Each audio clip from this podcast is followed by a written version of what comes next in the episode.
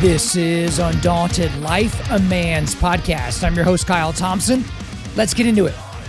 Search me, God, and know my heart. Test me and know my anxious thoughts. See if there is any offensive way in me, and lead me in the way everlasting. That is Psalm 139, 23 through 24. Kind of a depressing episode today, guys. So just get ready for it. Before we get into all that, just want to make sure to remind you guys to go ahead and leave us a positive five star review. So wherever you're listening to this on Apple Podcast, Spotify, iHeartRadio, which I just discovered is a large part of audience as well. Thank you guys everywhere that you can leave a review. Please do that. The algorithm loves that. Also, I try to remind you guys all the time that we are a donation supported ministry. We do get some money from ads, but it's overwhelmingly guys like you giving 20 bucks a month, 50 bucks a month, 100 bucks a month to help us to create the content that we create. We've got a lot of stuff coming for 2023. All that stuff costs money. Everything we do costs money. We need guys like you to partner with us to be support this content. Also, just want to remind you that we are partnered with Origin Maine. So, guys, they make the best jujitsu gis in the game. They've got boots, they've got jeans, they've also got everything on the Jocko fuel side. So that's the you know the Jocko Go energy drink. He's got the supplements, he's got the greens, he's got everything. But the big thing I wanted to tell you about that. So don't just you know ignore me through this ad we have a new promo code because apparently some jackwagon put my old promo code on some like random promo code website. So the code is no longer Kyle. Okay. The code to get 10% off of your order at originmaine.com is now undaunted. Okay. I know that's not a word that you use all the time. I know it's not a word that maybe everybody can spell, but if you can find this show, if you can suggest this show to another person via text, you can use the code undaunted, U N D A U N T E D. Guys, that will all be in the show notes. So again, originmaine.com, originusa.com, gis, boots, jeans, greens, supplements, the whole nine yards. Use the promo code undaunted to get 10% off over there. And then, guys, if you're watching this on YouTube or on Rumble, you might be wondering, well, well Kyle, why does your face look so unbelievably amazing?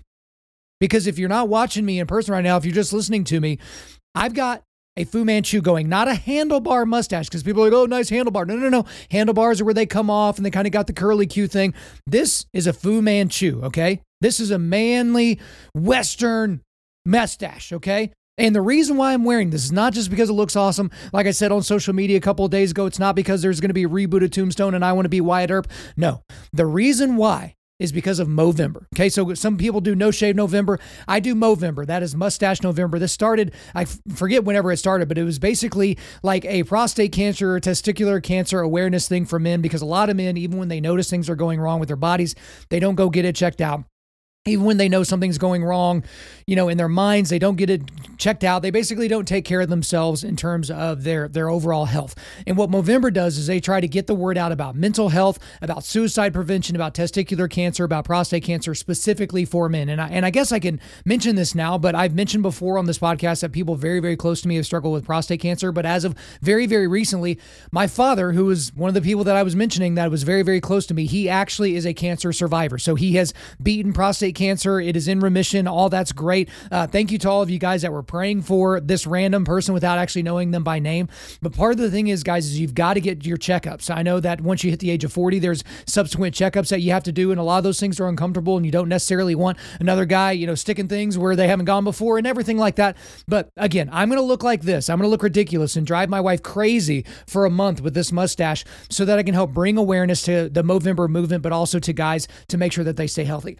So, in terms of today's episode, no quick hitters today. There's just not going to be time for it. Maybe next week we'll do all quick hitters. We'll have to see how everything shakes out because we're going to be sending the entire show discussing how the red tsunami that we were sold was coming turned into the red whimper. Okay.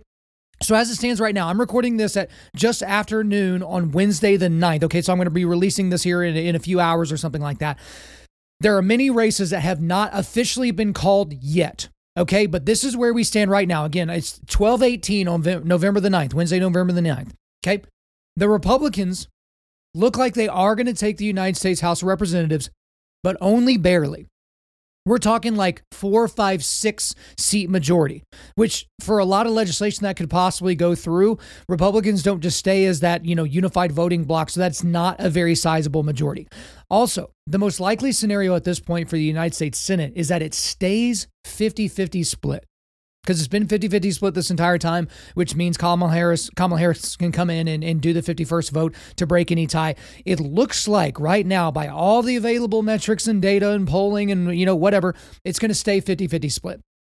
The second most likely scenario is that Republicans will actually lose a seat to make it a 51 49 majority for Democrats, lose a seat. And then the, the third most likely scenario is 51 49 Republicans, but but people aren't really feeling like that's going to happen. And guys, this is after every political pollster, all of them, every pundit, liberal or conservative, Democrat or Republican, all of them predicted that the Republican Party would get a sizable advantage in the House and take the U.S. Senate outright. This is after all of that. Guys, the reality of last night and into this morning is that no matter how you slice it, this was a disastrous night for the Republican Party. A disastrous night. Okay. This election was legitimately disastrous for Republicans, considering what was on the line and considering the low hanging fruit that was available during this election cycle to, have a president that is so unbelievably unpopular, to have the, the country in the state of disarray that it is, and to not be able to take advantage of that. So the red tsunami that we were promised never materialized. The red wave that we were promised was n- nothing. It didn't actually happen. It simply was a red whimper. That is all we got. Now, we're going to do a full breakdown of all this stuff and we're going to look at a lot of these races. But before we get to all that depressing news, Let's start off with something positive. I mean, guys, I tell you all the time I'm a very pessimistic guy, but let's start off with something positive. The state of Oklahoma, my state, apparently understood the assignment, okay? Because Republicans swept all the major races in Oklahoma. So Mark Wayne Mullin, who is a friend of mine and a friend of this show, he won Jim Jim Inhofe's old U.S. Senate seat by around 26 points.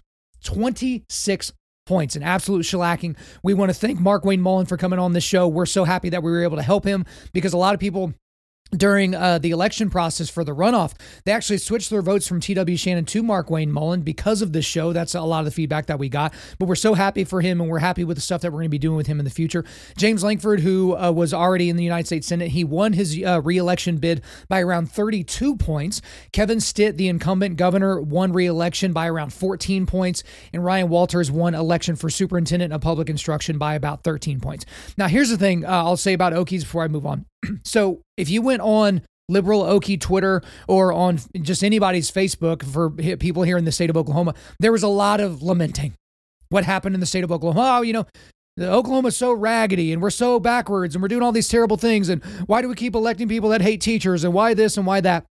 And the funny thing about what was happening in the state, there were a lot of people that were convinced that Joy Hofmeister was actually going to win the governor's seat over Kevin Stitt. And again, she lost by 14 points. But the polling in the the weeks before the election was showing that she was up six or seven points. Now, Mark Wayne Mullin actually called me one day and explained to me, hey, part of the reason why those polls are showing that is because they're essentially, eh, to put it in layman's terms, they're only talking to first time voters. So these are people that, you know, uh, this is the first election they're able to legally vote in because of their age. Maybe they're a young teacher, or maybe they're, you know, just a first time registered voter because they're so excited about Joy or some other candidate or something like that. And when you over, you know, select for that population, you're going to get wildly skewed statistics about what's actually going to happen on the ground. And so the thing that I have to say to people in Oklahoma that are lamenting, and there's not a whole lot of people that listen to this show that are lamenting that, but just in case they are listening, is you keep complaining about how red this state is. You keep complaining about how every single county will vote red in the general elections and all these different things, and, and you're so angry about the state of this and the state of that. Why do you still live here? Now, I don't want you to leave. Like, you know, it's okay to have the people with differing point of views and all that. And I think that's great for an overall populace. But why do you live here if you hate it so much? It's a little bit different when it's like, hey, why do you live in the United States? Just go move somewhere else. It's really not that easy. But in, in America, if you live in Oklahoma, you can easily move anywhere, right? And so if you like what's going on in San Francisco and in Chicago and in Austin and in Washington, D.C. and in Boston and in New York City, then go. Like no one is keeping you here. If you're lamenting how people don't love uh, everything that you love and how they apparently hate teachers if they don't think that we can pay teachers with fairy dust and unicorn farts, then just bounce, man. Like nobody is begging you to stay but you just want to sit here and scream at the sky and do all these different random things. Like, I'm just not into it. It's like, stop complaining and do something about it. If you can't get your people elected, and if that's just something that you can't live with, there are other options for you. Okay, so guys, to dig into the generalized election, I got a bunch of random thoughts. And what's funny is I had a bunch of random thoughts before the election and I had to delete them because I was like, man, I thought things were going to go a certain way and they just didn't go that way. So let's go ahead and dig in here. Even though they lost the House, Uh, uh, it's not official yet, but even though we can assume that they lost the House, Democrats across America have to feel amazing about last night's results. And I mean amazing. Because again, everyone predicted across the spectrum, left and right, everything in between, that they were going to get shellacked last night, and that just didn't happen. And, and what's probably the best for Democrats is that independents were supposed to break heavily for Republicans, and they didn't break for Republicans almost at all. So Republicans, or sorry, independents seemingly split and or just stayed home. So it's almost as if they were looking at the two parties, being like, okay, let me evaluate the Democratic Party, let me uh, evaluate the Republican Party, let me kind of evaluate where we're at currently in the society and in culture and the economy and all those different things. And what they did was they just kind of went, yeah, I guess I don't really like either of you. I'm going to sit at home and watch Netflix. That's essentially what independents did. And so, if you're a Democrat, if you're a Democratic strategist, you might get the idea that, hey, let's double down on all this woke stuff. Let's double down on all this, you know, abortion and transing the kids and all that. And that may be the message that you get. And maybe that's going to work for you in the future, or maybe it won't. But all you can think is if you're a Democrat this morning, you woke up happy.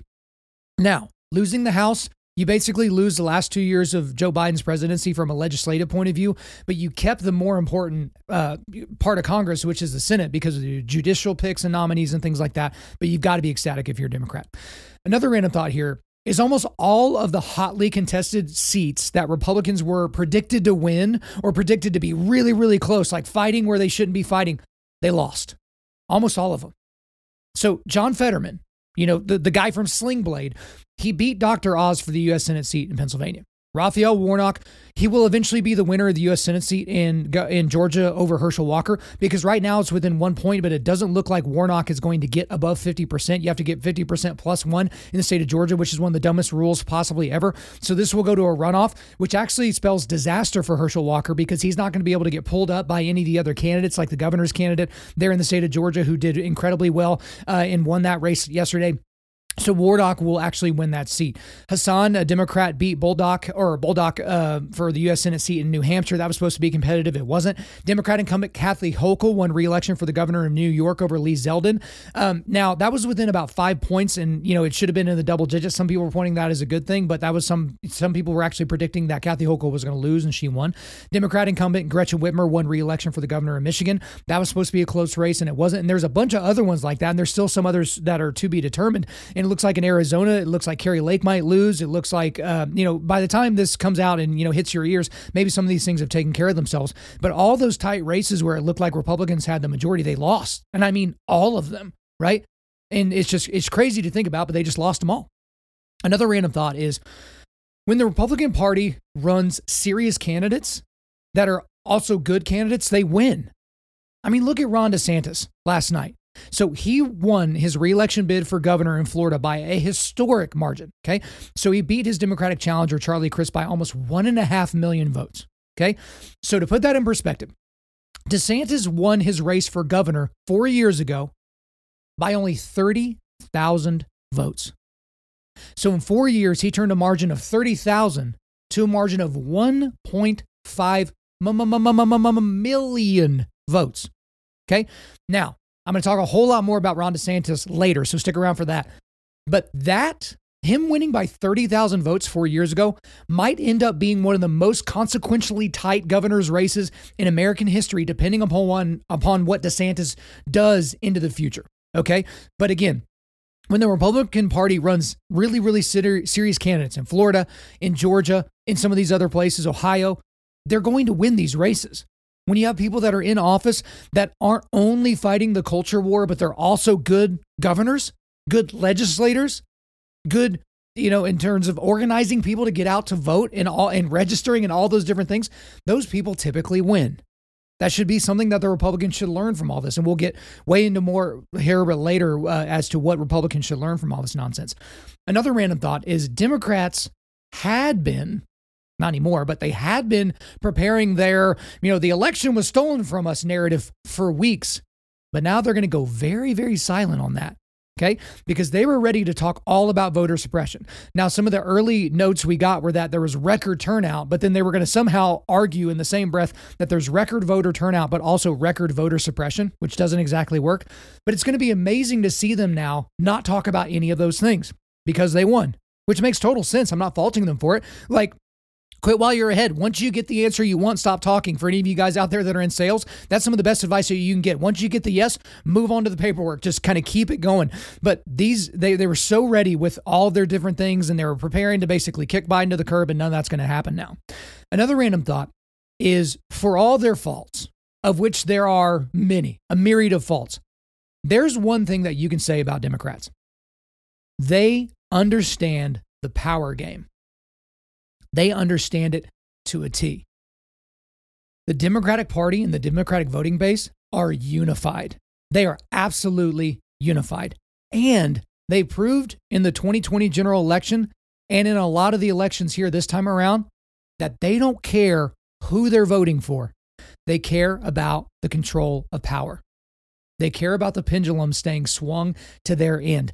There are no such things in the Democratic Party as never Bideners right? There's never Trumpers that are in the Republican side. There's no such thing like that for, for Biden people, or there's not even something similar. Okay.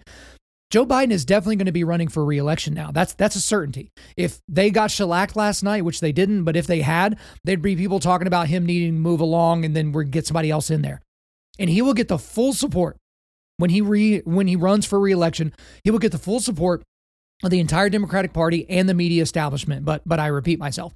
But the thing about it is, is John Fetterman, again, he's he's not a functioning person, but the people of Pennsylvania decided to just vote for him as a rubber stamp because they knew he would he's not going to write legis- legislation he's not going to eventually run for president. This guy is a is a, a worthless person uh, in just about any way that you could describe it. He lived at home until he was like 50 years old. He basically didn't have a job. His first job was being like lieutenant governor of the state and then he had a stroke during the, the primary and then he comes all the way through and the people of pennsylvania are like yeah yeah we, we just want a democrat we don't even care. Oh, his brain doesn't work. He can't talk. Doesn't matter. Which again goes back to Republicans. When you run good candidates, like Dr. Oz, that Pennsylvania Republicans, what was the plan here exactly? Dr. Oz? Herschel Walker? Really? These people in very, very, very winnable races against weak Democrats, you pick those people. Like it's absolutely flummoxing, absolutely shocking. But Democrats apparently don't have a problem getting their base unified, which is should be a, a major warning for all Republicans out there for future elections. Now, I know I've been kind of pessimistic here, but let me kind of sneak into a silver lining here. So the silver lining for last night, if I if I could figure out a single one, is that the results of, of that show us that the American public won't be able to blame Republicans for how bad things will be in the next two years because the the economy is probably going to take a nosedive into next year. It's already been bad. It's going to be way, way, way worse. It's not just going to turn around magically. Okay, and you know a lot of the the markets aren't going to like what happened in a lot of these elections.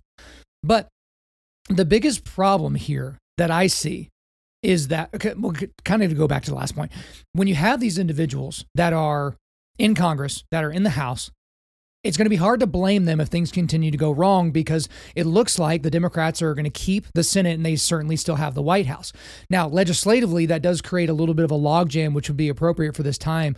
So that's the one thing that could bode well here for a couple of years from now is that if things continue to get bad, we can still blame Democrats, okay? But the biggest problem is the fact that Republicans performed this badly when there was so much low hanging fruit in this election cycle. Because again, it looks like in the House, they're going to pick up like maybe 15 seats.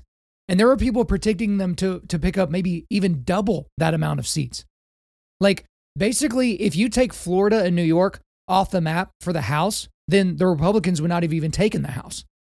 So those two states accounted for the majority of that, you know, 10 or 15 that, that the Republicans are going to end up getting in terms of the, the seats gained inside the House of Representatives. Okay. So there's my silver lining, but let's get back into some other stuff. Another random thought is unfortunately, it looks like I may have been proven right on abortion having a major impact on the midterms. Okay.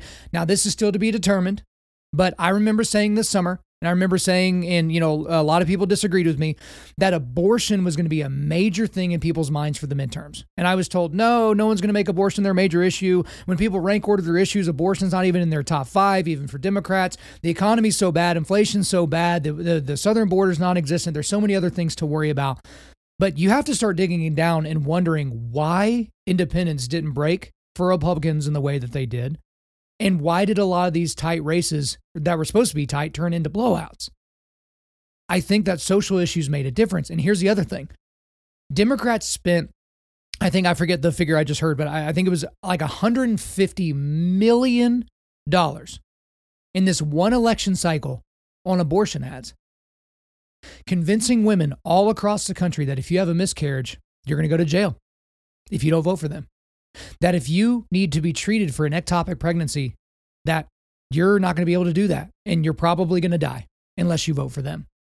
That unless you want your daughters to not be able to potentially kill their grandchildren, you need to vote for them.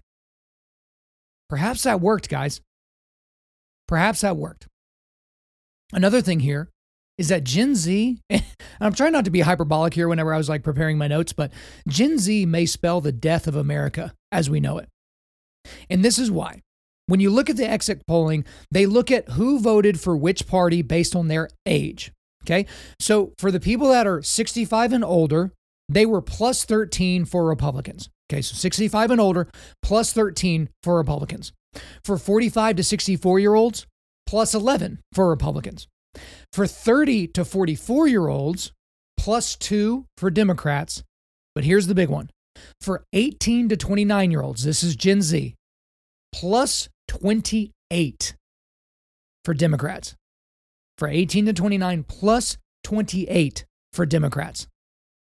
That should be astonishing and terrifying for everybody listening to this because you know why that broke so much that way. And again, there are people that are like, oh, just wait until they get out in the real world and wait until they have kids and wait until they whatever. Then, yeah, certainly some of those people are going to turn more conservative. But these have been people that, from the moment they were in the government run public schools all the way through their collegiate careers, they were basically steeped in this socialist, communistic, postmodern milieu, witch's brew of nonsense. They've been marinated in it. And it's resonating with them. That can you explain to me how you can walk up to just about any 16 year old and ask them what they think about socialism or communism and they have generally good things to say? You ask them about the Holocaust or Mao's China or Pol Pot's Cambodia or any of those types of things, and then they can't answer anything about those places. They don't know anything about what happened in these areas. They don't know about the tens of millions of people that were murdered in the 20th century based on these, you know, atheistic, socialist, and communistic uh, organizations and government-run entities. They don't know about those things but they know about you know, oh, well, socialism hasn't been done the way we would do it, and we can make it better, and we can do those different things. So that's an astonishing thing we saw last night is that young people we knew were going to go for Democrats about plus 28 for the 18 to 29 year old cohort. That's astonishing. Another random thought here is most Republicans leading up to the election were talking about how the polling's not going to be right. Okay, so even if you look at the polling, the polling's just not going to be right. You know, they always uh, they underrepresent the Republicans and conservatives in these things, and a lot of these people are like quiet Republicans. They don't want to answer over the phone what they really think, but once they go in the booth, it'll change. And the thing is, is these people ended up being very, very correct about that. The only problem was that almost all the polling just days before the election showed Republicans winning just about every major House and Senate and gubernatorial race, just about all of them, and all that was wrong. I mean, if you listen to Daily Wire or The Blaze, or you read Wall Street Journal, or you watch Fox News, or any of these types of things, you were ready. And all that polling pointed to one thing that ended up not materializing. So it feels a whole lot like the polling from the 2016 general election, but in the opposite. So this is to say that when you're looking at polls, if you're basing who you're going to vote for based on polls, if you're waiting, uh, you know, waiting for to see if you should even go out and vote that day based on polling, do not trust the polling. Apparently, polling is impossible to do because nobody does it right. You, hear how we constantly have this like churn every eight to 12 years of these polling organizations? It's because they raise all this money, they get all this notoriety, and then they blow it. They're like the weathermen of the political, you know, establishment. You know, weathermen like, you know, 25 years ago where you had to walk outside, lick your finger, stick it up in the air and guess your best, right? You didn't have all this radar and all this other stuff. But man, the polling was just super, super bad during this cycle. Another random thought here is that Biden said before the election Okay. Now, this is astonishing to think about. So I, I really want everybody to kind of tune in here. Okay.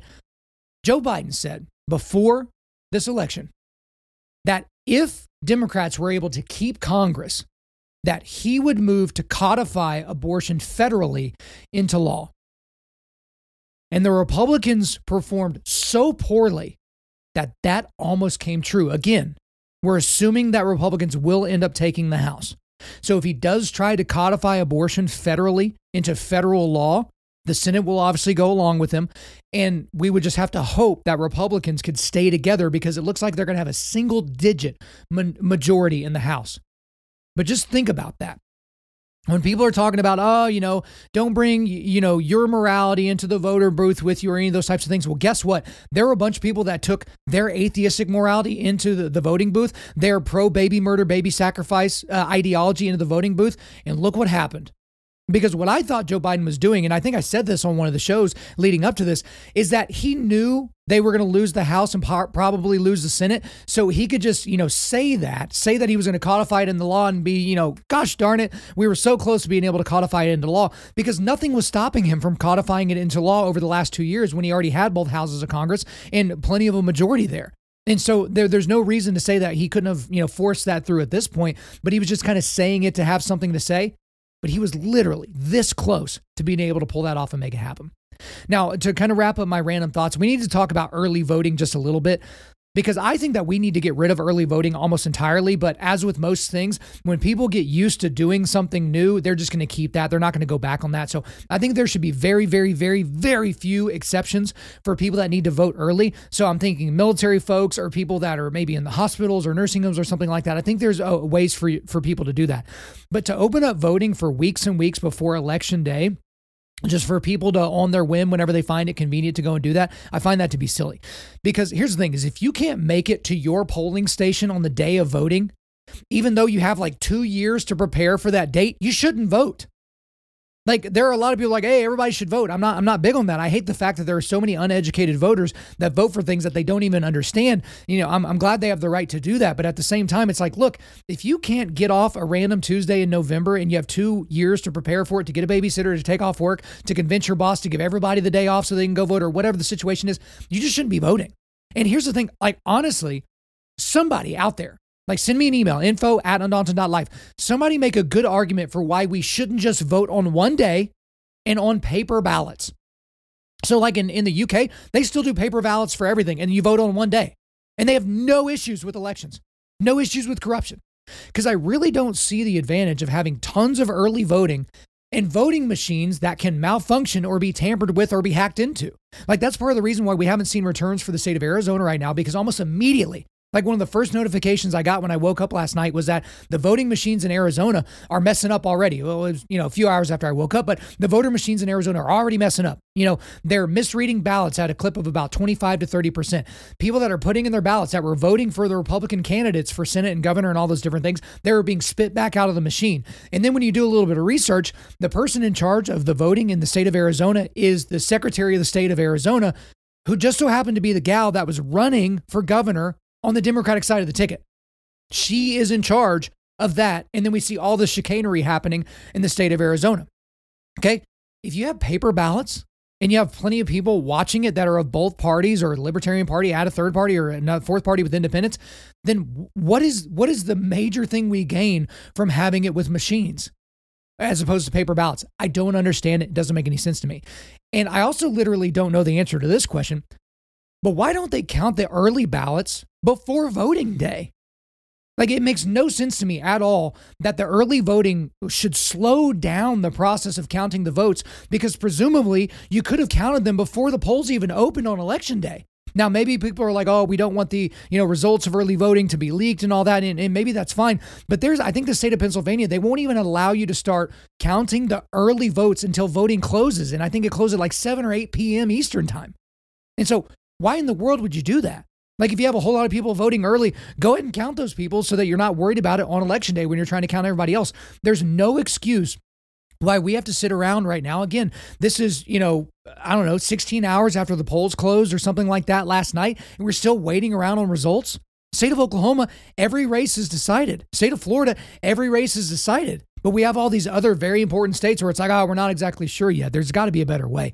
And I think what I, the main reason why we should get rid of early voting, and this is just so important, especially for the race in Pennsylvania, is you can't know everything that happens during a campaign until the very, very end of the campaign. And and the thing is, is like if you're not motivated enough to vote on election day, then you you shouldn't have your voice heard. Like I know people that love to lament and cry and complain about what's going on in politics and they've never voted. It's like, I'm sorry, but your opinion just doesn't carry much weight. You want to sit there and complain about everything, but you've never got your butt over to a polling station. You've never gotten your butt up and, and went and registered to vote. But the thing about it is, like with this early voting, a lot of early voting happened in the state of Pennsylvania before the debate between Dr. Oz and Fetterman, where Fetterman literally looked like a person that couldn't string a sentence together because he couldn't string a sentence together. Now, again, Dr. Oz was a horrifically stupid and terrible candidate, but don't you think that there were a lot of people that cast their votes for Fetterman because they were just generic Democrat and then they saw him in person and they were like, oh no. But at this point, you've already turned in your vote. You can't go back and change it. So that's another reason why I think early voting should basically just be done away with. Now, there's a few things here that I want to talk about in terms of election results that no one is talking about, but then I want to get into some lessons Republicans should learn and some predictions for the future. But a few things to talk about disgusting pro abortion measures were approved in five different states last night California, which we saw coming, but then also Kentucky, Michigan, Montana, and Vermont. So all these voters, sadly voted for these pro abortion laws or things to go on the books there in their states, and none of the races were particularly close. Now, with Vermont and Michigan and California, you could basically assume it would be that way, but with Kentucky and Montana, it wasn't particularly close either. And again, this shows the power of marketing because all the things I said earlier about all the money that was dumped into all these states about abortion, the same thing happened in the state of Kansas a couple of months back. Whenever they they were able to basically allow for some more, more pro life legislation on the books in the constitution of that state, and it was roundly defeated, like 60-40 or something like that. It was an absolute shellacking, and it was because women and dummies have bought into the lie that are put into all these ads. And I mean, this is a call to anybody in the pro life space to whether that's 40 days for life or live action or or any politicians that support that. You need to like, you know, 5x, 10x, 20x what you're doing. Because literally all the Democrats were doing was dumping all this money. So when Democrats are like, oh, we're not pro abortion, well, let's just look at their ads this news cycle. They spent more on abortion than they did on anything else. And the second place thing was not even close in terms of issues that they put out there for the electorate. That's another reason why I think I may be proven right that the abortion issue had an outsized impact on this election is because Democrats spent way more money on this one issue than anything else. They didn't spend a bunch of money on democracy is going to potentially die. And they didn't spend money on this is how we're going to fix the economy. They didn't spend money on, you know, it's okay that all these uh, people are just coming across the border and, and there's no big deal. They spent all their money on abortion and they they won by all intents and purposes. They won last night, right? But also weed was on the ballot a lot last night. So Missouri and Maryland voters, they voted to legalize marijuana for recreational use. And then we had Arkansas, North Dakota, and South Dakota voters that voted to not legalize marijuana for recreational use. So I'm not going to go a lot into this, but uh, this is a really, really terrible thing for these states and for these societies. So specifically Missouri and Maryland, because what dumb people say is like, oh, the only way we're going to get rid of the black market of marijuana in our state is if we, you know, approve legal weed. And then all of a sudden the black market will go away and drug dealing will go away. Well, if that that were true in states like Washington and California and, and Colorado, why are the black markets bigger than they've ever been? You have to ask yourself that question. Why are there more drug dealers than there have ever been in those states? Could have something to do with the fact that whenever you have a store that is approved by the state that charges taxes and all those different things, and that is all paid through them, that there's not going to be an entity that's going to try to undercut them because of course they will. And whenever it's legalized in a state, guess what? More people are going to want to do that particular thing. And so you're going to have a wider market of people that are looking for discounted weed. Also, when you have something like that that is legal, you significantly increase the chances of children using it because people in their life are going to be able to more easily get it and then give it to them. And if you know anything about marijuana use, you know that especially for preteens and teens, it is horrific for them. And there are some outsized negative consequences for them. You have schizophrenic breaks, you have major mental issues. It does become a gateway for other drugs that they use once they stop getting what they want from the hits of weed and all that. So weed was on the ballot, but today's not an episode about that. We need to move into how Republicans should respond to what happened last night. I say should respond to what happened last night because I know they're not really going to learn the lessons that they should, but you know, we need to talk about it anyway. The first lesson that they should I've learned from last night is if you have no unified message, you will lose. If you don't have a unified message, you will almost certainly lose. Okay. So Republicans have to have a unifying message, but Democrats apparently don't. Because apparently, the Democratic message of we'll destroy the economy, you know, we'll make sure there's a bunch of crime in the streets, we'll make sure you can conveniently and legally murder your children, you know, we'll make sure that doctors can mutilate gender confused children, we'll make sure millions of illegals can walk across the border. Apparently, that message works. That message resonates. These messages work when your party is unified, as I talked about earlier, unified in the struggle for power. Because Democrat, Democrats proved it again. It does not matter who you put up, they will vote for them. It does not matter how bad things are going in that precinct or in that state or in that country, they will vote for the person wearing the blue tie. They will do it. Republicans need to really, really think about that. Another re- lesson that Republicans should learn from the response to everything that happened last night is for the love of God, stop running terrible candidates. Like, I don't want to beat a dead horse, but again, Mehmet Oz, Herschel Walker, like these were the people that you thought were going to win these races. Like, my goodness, put better people in these positions to win. Another lesson, and this is going to rub some people the wrong way, and I'm all here for it. Okay. So I've already given you my email address. I'll give it to you again at the end and I'll give it to you again now. Info at undaunted.life. So, guys, listen to me. I've talked about this before, but listen to me, listen in, because now I've got all the goods from yesterday. It's time to officially move away from Trump. That's what Republicans should learn about from last night. Okay. It's time to move away from Trump. But I don't think they will. Because here's the thing for all the MAGA people out there, and you know, if you look at the, the country and the electorate, you know, it's maybe 20, 25, 30% of the electorate are like MAGA people, you know, Trump's the best, you know, he basically took all the bullets so we wouldn't have to, he fought for me, blah, blah, blah, those, those types of people. The people that voted for him in the general election and the primary in 2016 and voted for him again in 2020, those people, okay? For the MAGA people out there, you have to see the writing on the wall. And you have to jump out of the plane before it crashes. Because last night, Trump endorsed candidates for the most part, got smacked. They got smacked right across the face. A lot of Democrats did something that they thought was going to backfire here in the last, you know, few weeks of the campaign, but they poured tons of money into pro MAGA, pro Trump candidates in the Republican primaries, right? Democrats poured money into the Republican primaries because they thought it would be much easier to defeat MAGA candidates than it would be for some other generic Republican. Republican. And that's exactly what happened. That's exactly what happened. The Trump endorsed candidates did not perform well, essentially anywhere. Also, this is incredibly damning for people that are big MAGA people. The exit polling last night showed Trump to have a 37% favorability rating. Trump is not in power right now. Trump is not on Twitter right now. So Trump has been out of the collective consciousness, for the most part, of the electorate for about two years.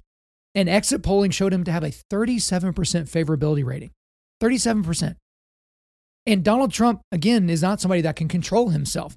So in the days before the election, he's going out and doing these, these events and these rallies, and he's calling Ron DeSantis names. And he's getting after Republicans that haven't sufficiently supported him in the past, or people that he claimed begged for his endorsement. Like he's getting after these people, and he's pointing to himself and how he was robbed of the 2020 election in the middle of an election cycle where you presumably want Republicans to win every open seat. He literally could not control himself long enough, and he kept hinting to his followers, again, his base, which is a very, very small portion of the uh, overall electorate of the country. He kept hinting, hey, I've got big news. Hey, I'm, I'm going to announce this big thing right after the midterms. And we all know what that is. It's that he's going to be running for president again. But again, if we can forget about Trump, that would have potentially been better for a lot of these Republican candidates. Because again, the overwhelming populace in the United States does not like Donald Trump. Okay? And again, whatever you think about January 6th, that's your opinion. But the opinion of the generic electorate or the generic voter here in the United States is that he is at least somewhat responsible for that. And that was, he got beat by Joe Biden by millions of votes and in the Electoral College before January 6th happened. So literally, make a an argument for how he's the guy how, that is going to lead the Republican Party to victory in two years. Donald Trump, the former president. And here's the other thing: even if he does win, he only gets four more years. So you already need to be looking, even if he wins, to what's going to happen next because he can't serve another term after that. Okay?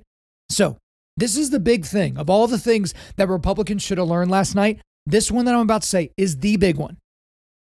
It's time to go all in on Ron DeSantis.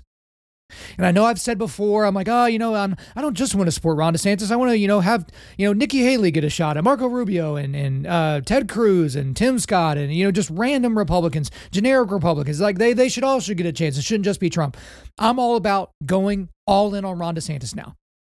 Because as I said earlier in this show, Ron DeSantis single handedly turned a purple state into a red state in less than four years. And not just a red state, a deep red state. Okay. Yesterday in Florida, Republicans won Miami Dade, the county of Miami Dade. They hadn't won there in 20 years. That is a heavily blue district, or it was. And it was a heavily purple district, or it was. Now it's a red district. Miami Dade, one of the most liberal places in all the country, went red last night. Okay. Ron DeSantis did that. Because the thing about Ron DeSantis, he is everything that Trump is, but he's young and under control. Because again, everyone's concerned about Joe Biden's age, and, and for good reason. The guy can barely talk, he can barely walk. But Donald Trump's going to be close to 80 years old by 2024. Is that the guy? Is that the leader of the Republican Party? Is that the leader of the future? I don't think so. So Ron DeSantis is a younger guy. He's in his 40s. He's still got all the energy, but he governs so unbelievably well. But he still fights the culture war. And he does that incredibly well. And so you have Trump, who's all about dunking and all those different things. And when he was in office, especially the first three years, the legislation was fantastic. A lot of things that he did was absolutely fantastic. I've talked about that a lot on this show. But again, Ron DeSantis, he's the guy you want moving forward in the future. Because here's the other thing about Ron DeSantis. So you can only serve two consecutive terms as governor in the state of Florida. Okay. So after these next four years, he, he's going to be out anyway. Okay. So if you assume that he's just going to not do, uh, if he's just going to not, you know, run for president in 2024, basically what you're assuming is in 2026, when his second uh, governor's, uh, you know, time or whatever is over, that he's just going to sit on his hands for another two years, having been, been nowhere in government and then run for president in 2028 and win. Is that possible? Yes, it's certainly possible, but typically people are already in political positions when they're running. So if you're the person that's like, yeah, yeah, Ron DeSantis eventually, but Trump now, what you're saying is you're you're basically limiting the chances that Ron DeSantis is going to have because again, he's got four more years, so that gets us to 2026, and then that's two years before the next election. It's not like he's going to get a spot in a Democratic-run White House. It's not like he's going to get a spot in a Trump White House. Like it's going to be a, a very very negative thing if he's going to be sitting around doing nothing for two years and then running for president in 2028. Okay, so if you're a Republican, you have to ask yourself, Okay, you really got to ask yourself this question. In 2024, which is two years from now, right? Do you want a night like last night in Florida? Or do you want a night like last night in the rest of the country? Because again, when I left jujitsu last night, I looked at my phone and I saw the red wave that had completely taken over Florida. That Rubio won by a by a huge margin, and that DeSantis won by a huge margin. I was like, "All right, buckle up, red tsunami, it's coming," and then it just didn't. Basically, every other race that everybody was excited about turned out negatively for the Republican side. So, what do you want? Do you want more of that? Because I think that's exactly what you're going to get if you put all of your support behind a guy like Donald Trump, which I think, again, and I've said this and I've gone on the record, I think Donald Trump loses to every one of the major Democratic candidates. So if something happens to Joe Biden, which I'm praying that that doesn't happen, I don't want anything negative for him as a person. I think Donald Trump loses to Kamala Harris, who is deeply terrible and awful. If Hillary Clinton jumps back into the race, he loses to her. I think he loses to Gavin Newsom. I think he loses to Pete Buttigieg. I think he loses to Oprah. I think he loses to Michelle Biden. I think he loses to The Rock. I said O'Biden.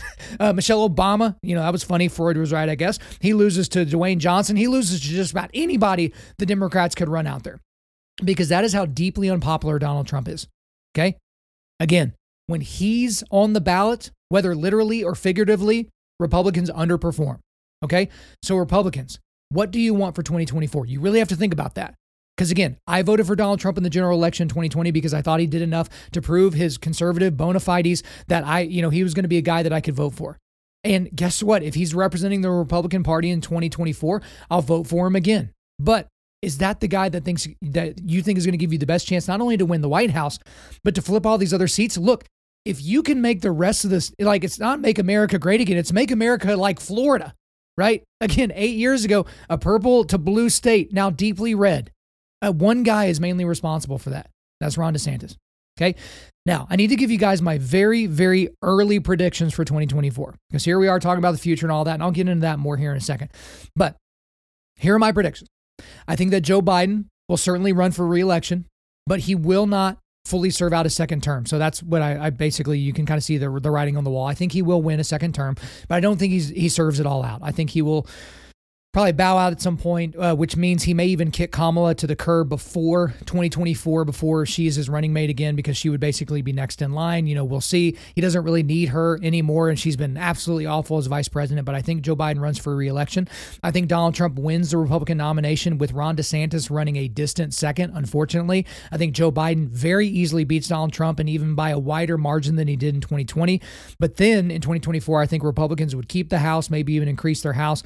Uh, margin a little bit, but then Republicans will take the Senate. And the, the reason why is because this was the the election cycle where Republicans had a bunch of hard races that if they won was going to set the the Senate up for two years from now to potentially go for a super majority because there's a lot of very uh, bad uh, blue candidates or people that are coming up for reelection in 2024 that are very very very winnable, very likely winnable for Republicans. So if Republicans had gotten to like 54 seats in the Senate uh, which they are not going to be anywhere near that with this election cycle. They literally had a 60 vote supermajority in their sights. So I think Joe Biden wins a second uh, uh, a second time against uh, Donald Trump, and then from there Donald Trump maybe moves on. As I've talked about before, Donald Trump's definitely going to run. When he decides he doesn't want to run, I think he's going to endorse Trump Jr. or Ivanka or something like that. They're going to try to make uh, the Trumps the new Bushes or, or something like that. They're going to try to make that a reality.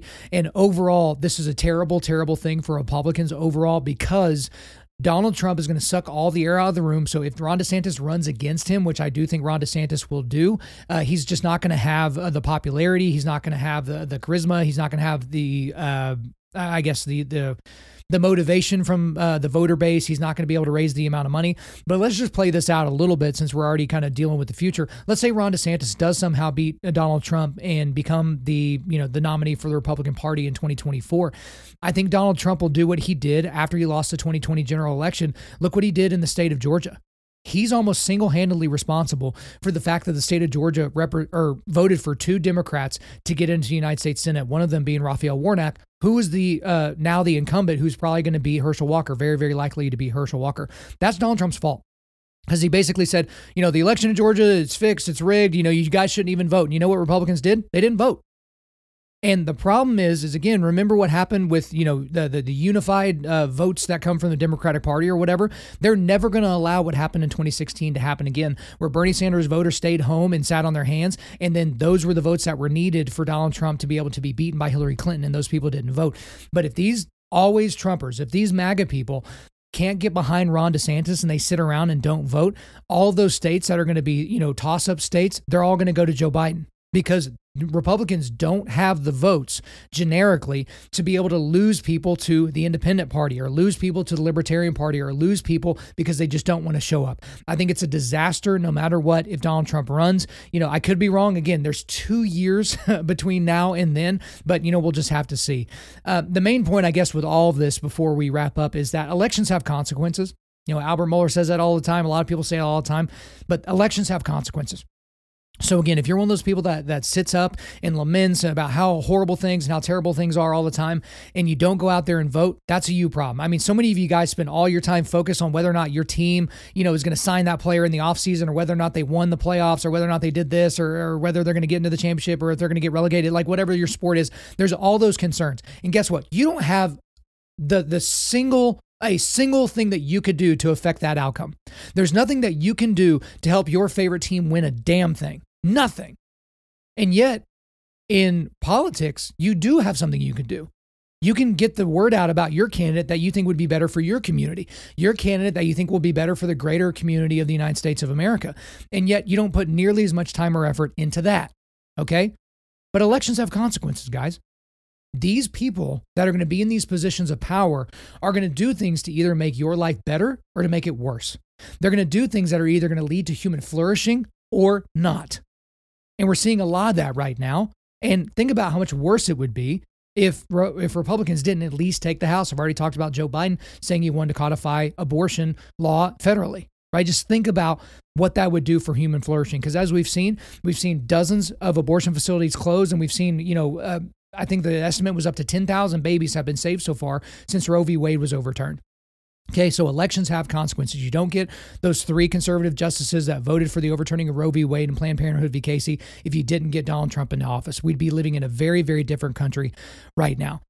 But before we leave, I do want to give a quick word about what I'm seeing a trend, you know, even in myself, but certainly in a lot of other people. And this may seem a little bit uh, vapid considering the last 50 minutes of this podcast have been spent just on politics. But I want to talk to the people that are living their lives in two year cycles. So you are living your life absorbed by the election cycles, by off year elections and by general elections. You're living that way because people are already talking about 2024. We talked about a lot on this show already, and for good reason. We talk about faith, culture, and politics. We're going to talk about it all. If it doesn't make you comfortable, there are 2.5 million podcasts out there. You don't have to listen to mine. But people are already talking about 2024 and what this could be and what this could mean for that. And, you know, a lot of these people, they get paid to have these opinions. And so, yeah, sure, they should do that. But to the Christian men out there, do not fall into the trap of living your life in election cycle years. Right? People, you know, talk about dog years and different things like that. There are people that live their lives waiting for the next election cycle because that's where they get their meaning. If their guy or gal wins, right? Because here's the thing regardless of the outcome of the election, Jesus is still risen. God is still in control, which is not to say, I'm not going back on what I said just a few minutes ago that elections have consequences because they do. But that shouldn't be everything that we focus on. Again, go back to Psalm 139, 23 through 24, which I led the podcast off with. Search me, God, and know my heart. Test me and know my anxious thoughts. See if there is any offensive way in me and lead me in the way everlasting. This was very, very convicting for me when I read it this morning because last night when I left jujitsu, I felt anxiety in my gut before I looked at my phone, hoping that the the candidates that I wanted to win would win. And again, those are real world consequences. If your team lost the World Series, that's not a real world consequence. If your team's not going to make the playoffs in the NFL this year, like if uh, you know your your favorite player in the NHL got hurt and is out for the season, like that's not a consequential thing for you in your life. I mean, come on. You've got kids, you got a community that you live in, you got a business, you work somewhere. Like, dude, like these things are ridiculous. But here I am, anxious about the results of an election in a bunch of precincts that I can't legally vote in, right? And I was anxious about that. And hey, search me, God, and know my heart, test me, and know my anxious thoughts. Why was I so anxious? And then I was doing some other Bible reading this morning, and I had a few other things that I wanted to kind of bring out to you. So, Deuteronomy 31 8. The Lord himself goes before you and will be with you. He will never leave you nor forsake you. Do not be afraid. Do not be discouraged. There's a lot of discouragement this morning, and for good reason. People are somewhere between discouraged and completely pissed off. And I get it right? When you think your side's going to win, when you think the country's going to move in a particular direction, then it doesn't, it can be very, very discouraging. Do not be afraid. Do not be discouraged. Then, if we look at Isaiah 55, 8, uh, verses 8 through 9, for my thoughts are not your thoughts, neither are your ways my ways, declares the Lord. As the heavens are higher than the earth, so are my ways higher than your ways, and my thoughts than your thoughts. So, again, it's very, very easy for us to get lost in the news cycle. Again, I know we talk about the news cycle a lot on the show, and for good reason. Whenever pastors don't talk about the news cycle and then you're confused about what to do, I think that's a bad thing. So we try to, like, you know, bridge some of that gap. But if that's all you're focused on, this is the reason why we're talking about this at the end after spending almost an hour on the other stuff. If that's all you're focused on and that's what you're worried about, you got to think God's probably looking down on you like, really, dude? Really? These birds out here, like they're taken care of. That's scriptural. Like he know he knows the number of hairs on your head. Like he's so focused on on his glory and providing for his children, of which you are one, right? And your thoughts about what the world's going to look like, just think about, you know, people talk about all the time, like the thing that you thought was the biggest thing in the world when you were 16, when you're 40 years old, you look back and you're like, oh, that was so stupid.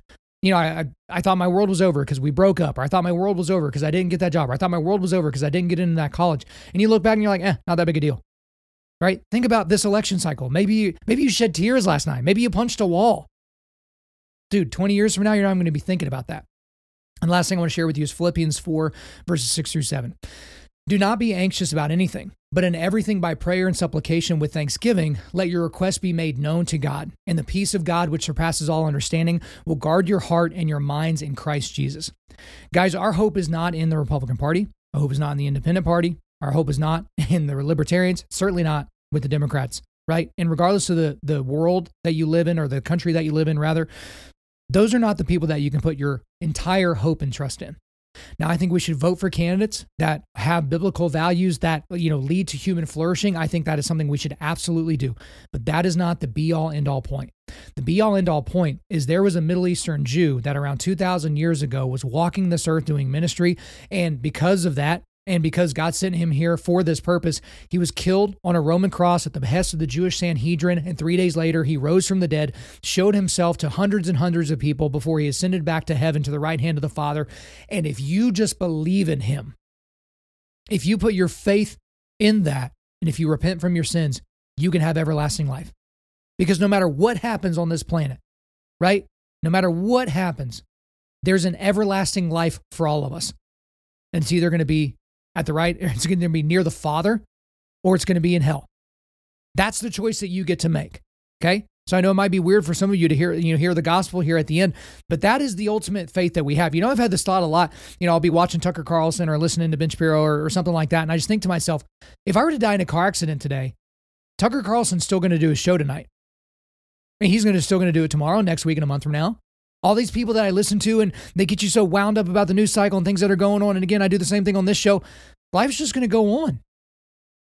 But your life on this planet is now over. And so it's your eternity that is now the focus, right? And if you don't have your affairs in order, you're probably not going to like the outcome of where you end up. So you need to reckon with. And if you're one of those people that's on the fence, I know there are atheists and agnostics that listen to this show. We're so happy to have you. You need to cry out to Jesus as if he's real and see if he reveals himself to you. You need to go to the scriptures, start in the book of John. Just read and ask God to reveal himself to you. And I think you'll be astonished by what you find. So, guys, I know this was kind of an all over the place episode, but this stuff is important. We got to talk about it. But before we let you go, we are going to do a quick resilience boost at Undaunted Life. Our mission is equipping men to push back darkness with content that forges spiritual, mental, and physical resilience. So, again, just a reminder go to the Origin website to check out the full line of Origin and Jocko Fuel products gis, jeans, boots, protein, energy drinks, supplements, all that stuff. Use the promo code Undaunted to get 10% off your order. Not Kyle anymore. It's Undaunted, U N D A U N T E D, to get 10% off your order. Now, the links I've got for you today, I've got a link to the Movember website. So, again, if you want to grow a wonderful stash like this, make sure you post it online and tag us. But then go to that website to learn more about what they're doing to help out men with their health. And then also a link to where you can become a donor to Undaunted Life. All right, guys, thanks so much for listening to the show. We do appreciate it. Wherever you're listening to this, please subscribe, rate, and leave us a positive five star review. If you want me to come speak live at your event or on your podcast, just shoot me an email to info at undaunted.life. That's info at undaunted.life. Follow us on Instagram and like us on Facebook and check out our website for everything else, including how to donate to keep more content like this coming your way. Go to www.undaunted.life. And also, we want to thank the band August Burns Red for allowing us to use their music for our content. The music on this podcast is their song Cutting the Ties, which is off their 10th anniversary re recording of their album Leveler. The links are in the description. I'm your host, Kyle Thompson. Remember, keep pushing back darkness, keep forging spiritual, mental, and physical resilience, keep seeking the Lion of Judah.